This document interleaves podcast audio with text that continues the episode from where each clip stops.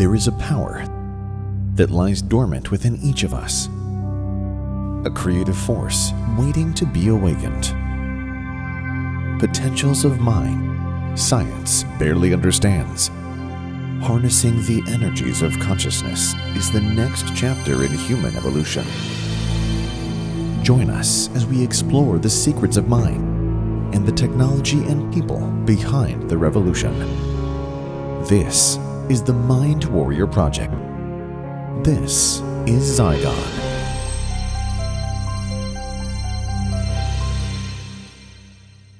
Hello, everyone, and welcome to our Mind Warrior podcast. I'm Rob Hopping. In this special edition of our weekly podcast, Dane and I are going to talk about the recently released Way of the Mind Warrior and how the law of attraction, the purpose of the universe, and everyone's role in it are connected. So, Dane, how are you? Hey, I'm doing great. So, let's just jump right in and explain this big idea and why it's so important. Okay. Well, it is a big idea. Uh, and so there's a lot to cover. So let me just let me just give you kind of the the starting, you know, way of looking at this. Okay. And that's this: the uh, the force that operates the universe is consciousness. hmm So think about that. And we're not talking about the Star Wars movie, The Force, even though I think George Lucas got it right, meaning it, everyone kind of intuitively knows that there's some unseen force in the universe that kind of that you can tap into. Right. And that is exactly what we're talking about. So the what we're talking about now is that the is that and that's what the way of the mind warrior is about is this organizing principle around the universe literally runs everything energy and consciousness and matter which are all linked Okay. and the mind which is like a node on this giant consciousness computer network has access to this system much like how cloud computing works and and you could literally upload and download information and this is hard kind of hard to get your mind around because uh, even though in the quantum world there's some explanation for this from the standpoint of newtonian physics this is kind of hard to, for people to understand. So but that's that's the core principle here is the fact that the universe is actually consciousness and we can utilize that or tap into that. And it's been known for thousands of years that this potential exists. It's just the proper uh, focusing and the training to be able to do that. So, our mind is really what connects us to everything. Correct. And human beings know this intuitively. Human beings have an instinct intuition function that's like the sixth sense that's not really well understood. Um, animals have the instinct function. Humans have this instinct intuitive function. It's just not trained or refined. Right. so part of what and it's part of mind.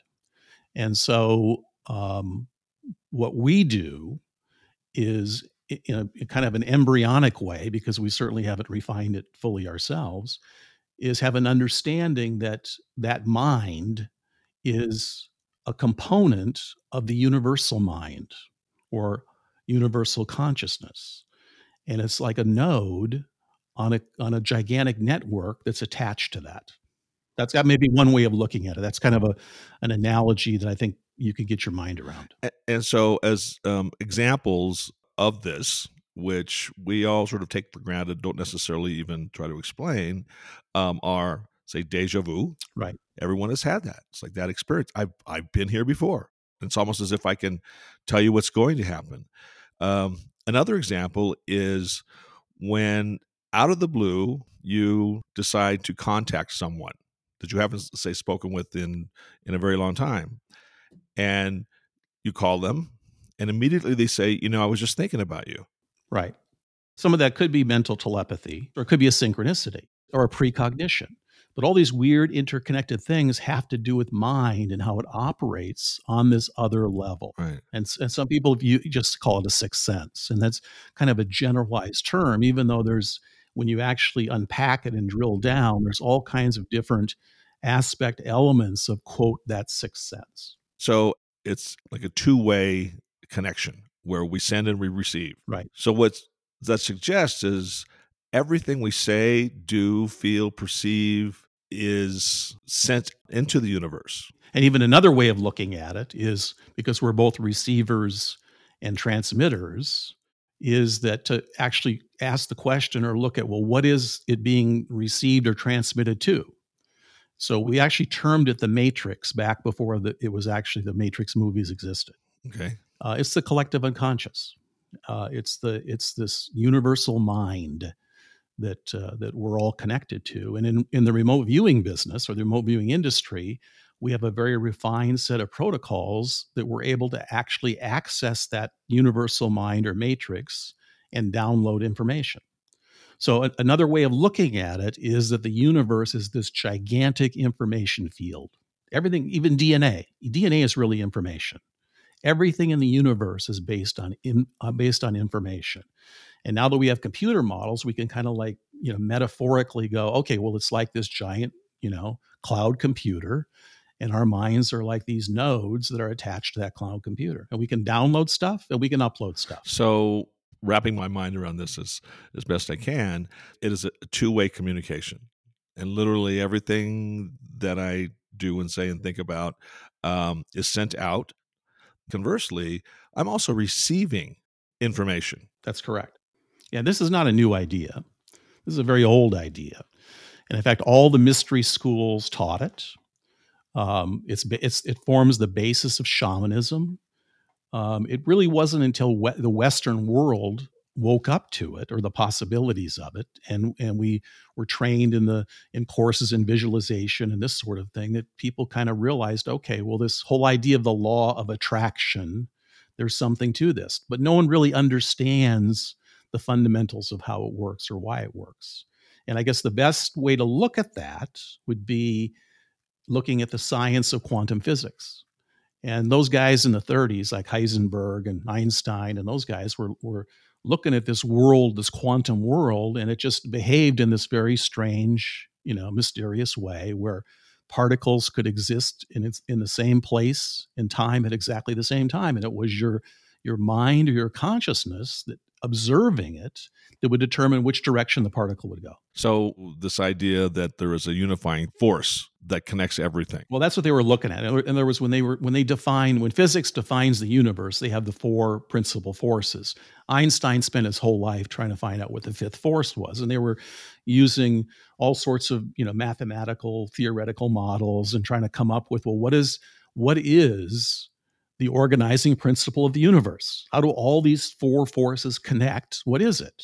And how do these probability patterns work? In fact, Einstein's famous quote is God doesn't play with dice. Right. You know, how the probability world actually exists and works.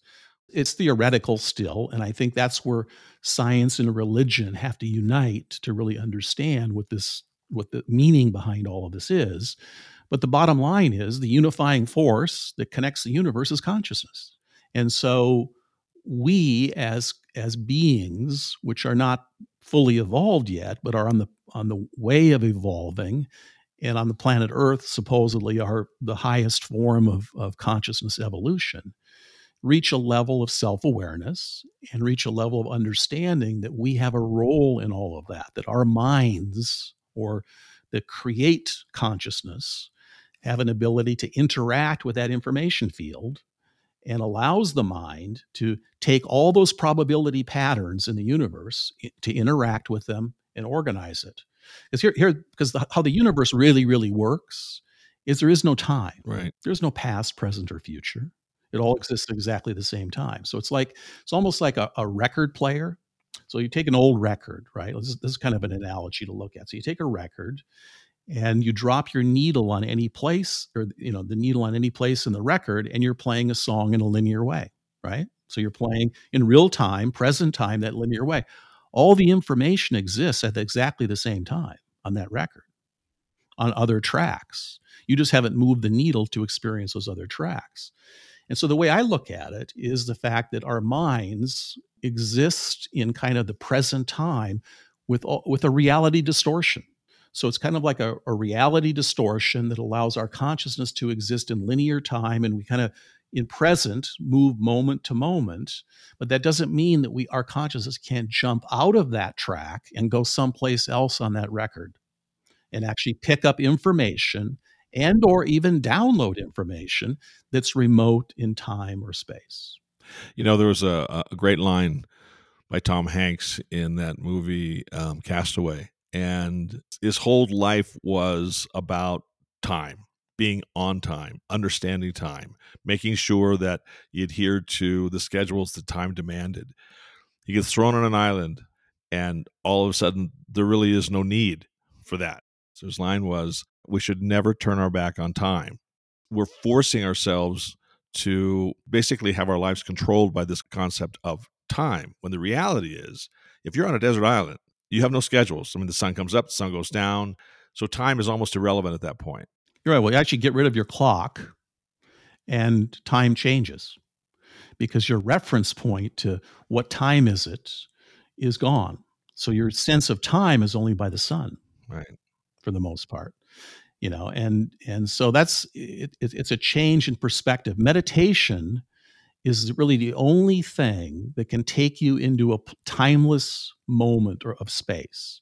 Because what you're doing is you're shutting off part of your your third dimension reality sensory inputs. And so you're you're driving your attention and focus inward where your mind experiences time in a different way. Right. You know i remember we've had we've had this conversation uh, many times over the years and i remember one of the first times we were having it and i asked you so how can you really understand? And you said that. You said through experience. That's really the only way you can truly sort of wrap your mind around this concept of there is no time. Yeah and in fact not only that but even understanding your role in the universe understanding um, all these deeper meanings of of your interaction with life is direct experience. Right. This is this is not a it's not an intellectual idea. And that's why science fails. Now science is great. I mean science is is good in the fact that we need it to understand our third dimension physical reality and all of that, but it's limited. And so there's this other place that goes beyond that that takes you in a transcendent way and that's where the spiritual uh, uh, leaders understood this to really grasp the meaning of everything and to and to pull it in. And it's it's not a cartesian you know where you can slice it and dice it and understand things in all their little micro components. There's a there's a bigger picture idea here that's that's actually much bigger. There's a story that you uh, describe um, in the way of the mind warrior when you had this flash of insight about the purpose of the universe when you were watching a little league baseball game Right. So those were interesting times. And I was uh, I was meditating, I was studying, I was trying to figure things out. I was in my 20s. I was living in Southern California at the time. And to me, the big question was what is the purpose of the universe? In other words, it was to me that was bigger as an idea than just what is the meaning of life or the meaning of my life. In other words, if I could somehow wrap my mind around what is the purpose of the universe, wow, I thought I would know everything because that would that's kind of the fundamental or a fundamental truth that anyway I was searching for. So I was meditating on it and I was frustrated. I would journal and I would write notes. And one day I was walking in the park and I saw a little league baseball game. And all of a sudden a voice came to me that said the purpose of the universe is being. That was it. It just said the purpose of the universe is being. And a lot of times when people meditate answers don't come right away. Sometimes they do, but for the most part, answers find you at the appropriate time, at the appropriate place, when you're ready for it. It's like the old the old fashioned thing is when the student is ready, the teacher appears. Right. So I was ready, and watching this game just was a metaphor for me. So I mean, there's you've got players on the field, you've got spectators, you've got this action going on, and and so I thought, well, what if the universe operates like this? What if it's what if it's just a game that's being played and there's a set of rules, there's spectators, witnesses like witness consciousness, and there's players, you know, participants. Mm-hmm. And you have this set of rules and you just do it for fun. And at the end of the game, you go home and you come back some other time and you do it all over again. So for, for, for me, for whatever reason, that was the trigger and a triggering moment. I realized the purpose of the universe is to be. Right. And if I were God, that would be perfect because what I would do is I would create a universe that you have infinite number of possibilities. Right. You have infinite number of probabilities of life happening. Life exists everywhere it possibly can. And it does on planet Earth. I mean, it's amazing. If you this planet is absolutely freaking teeming with life. Right. And I think that's the magnificence of it. And if you're depressed, just go outside and go stand on the grass for a minute and just think about all the life forms that are within 10 feet of you. Right. It's it's it's absolutely unfreaking real. And so it was that realization was that was that okay, so what God would be with the perfect you know way of defining it rather than as a personal god but as this universal energy would be to experience consciousness in all of its possible permutations and forms as this giant information field or this giant matrix and that's what and i got really excited about that and and and and thought about it and realized aha and so just being just existing just adding your consciousness stuff to the universe through your experiences. You know, you remember the old bumper sticker back in the 70s or 80s that said, He who dies with the most toys wins? Mm-hmm. It actually should have read, He who dies with the most experiences wins. Right. Because that's, you know, the stuff doesn't mean anything, it's nothing. What, ma- what matters is you living, you loving, you being a human being. And at the end of your journey, you you've maxed it. That's it. If one accepts this concept of of being, the whole purpose is to be, to exist, to experience as much as you can. Think of the freedom that's imbued in that concept. Yeah, and it doesn't mean that you don't have a job or that you don't take care of your kids or you don't mow the lawn or you know, you don't live a life in a normal way. But you're right. The perspective suddenly is a very very freeing thing because suddenly you realize I don't have to be anything. Right. I can just be. In other words, I don't have to, let's say, conform to what other people think I should be. I just need to be. And here's what it does. Here's I think here's the here's the clarifying moment is that the goal of you is to be the happiest you can be. That's what God wants for all of us. Right. That's what we want for all of us. But we think we we think we have to you know suffer and toil and do things that that we're supposed or have to do or that all the have to's rather than the want to's my, my thesis is i think you should do more want to's Right.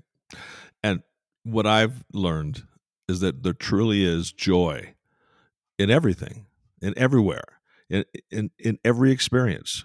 what's the most joyful experience you've ever had or experiences if you were to actually say right now on air what is what are the what are the times in your life that were the most joyful You know, honestly, it's when there is no time. It's when I am purely in the moment. I've had those moments um, in the forest, in the wilderness, ah where the colors are vivid. My senses are so heightened that everything that's going on from a, from the breeze, the sense in the air, from the sounds, and what are you doing I'm just being. I basically have removed all thoughts. One of the biggest challenges for me is how thoughts interrupt my experiences. For example, thinking about in the past, thinking about something in the future that becomes a barrier for trying to experience that moment of existence. So for me, it's really quieting my mind. what are you physically doing I'm sitting by a stream. So you're connecting with the natural world, which tends to bring out those moments more than sitting in, in your desk or sitting at your desk, sitting in front of a computer, or even having a conversation with someone. That's true. And, and that's because the contemplation is best served when you're surrounded by the majesty of nature. Right. Because it, it's big.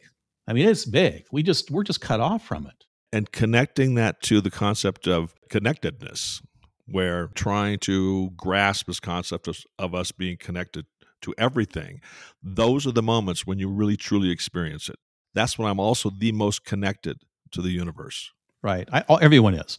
So usually when I ask that question to people, they go, you know, I was on a family camp out. We were all sitting around a fire, singing songs or making samoras or whatever, you know, people do around a campfire. And they would say, I just felt like liberated. I felt really good. I didn't, I wasn't thinking about the bills I had to pay or this or that. I was just enjoying the moment of sitting in front of the fire with my family. Right. See, again, that's a natural experience. The same, you know, someone could say the same thing about I took my shoes off and ran across the lawn and acted like a kid, jumping up and down and just enjoying the the feel of the grass on my feet. Right.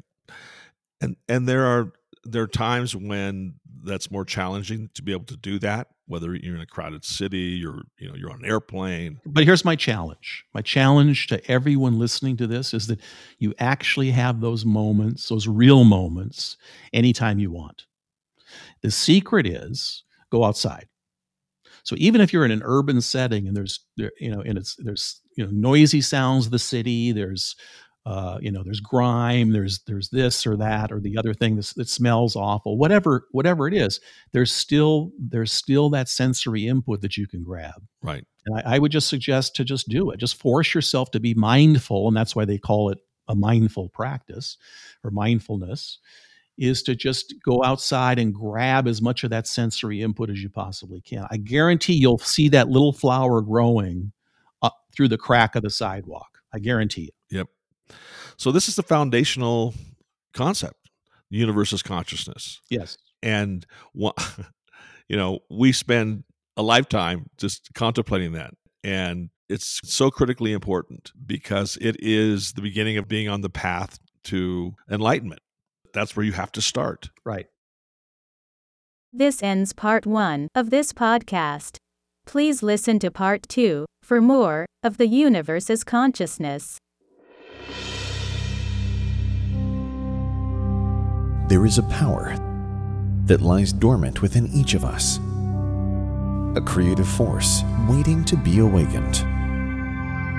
Potentials of mind, science barely understands. Harnessing the energies of consciousness is the next chapter in human evolution. Join us as we explore the secrets of mind and the technology and people behind the revolution. This is the Mind Warrior Project. This is Zygon.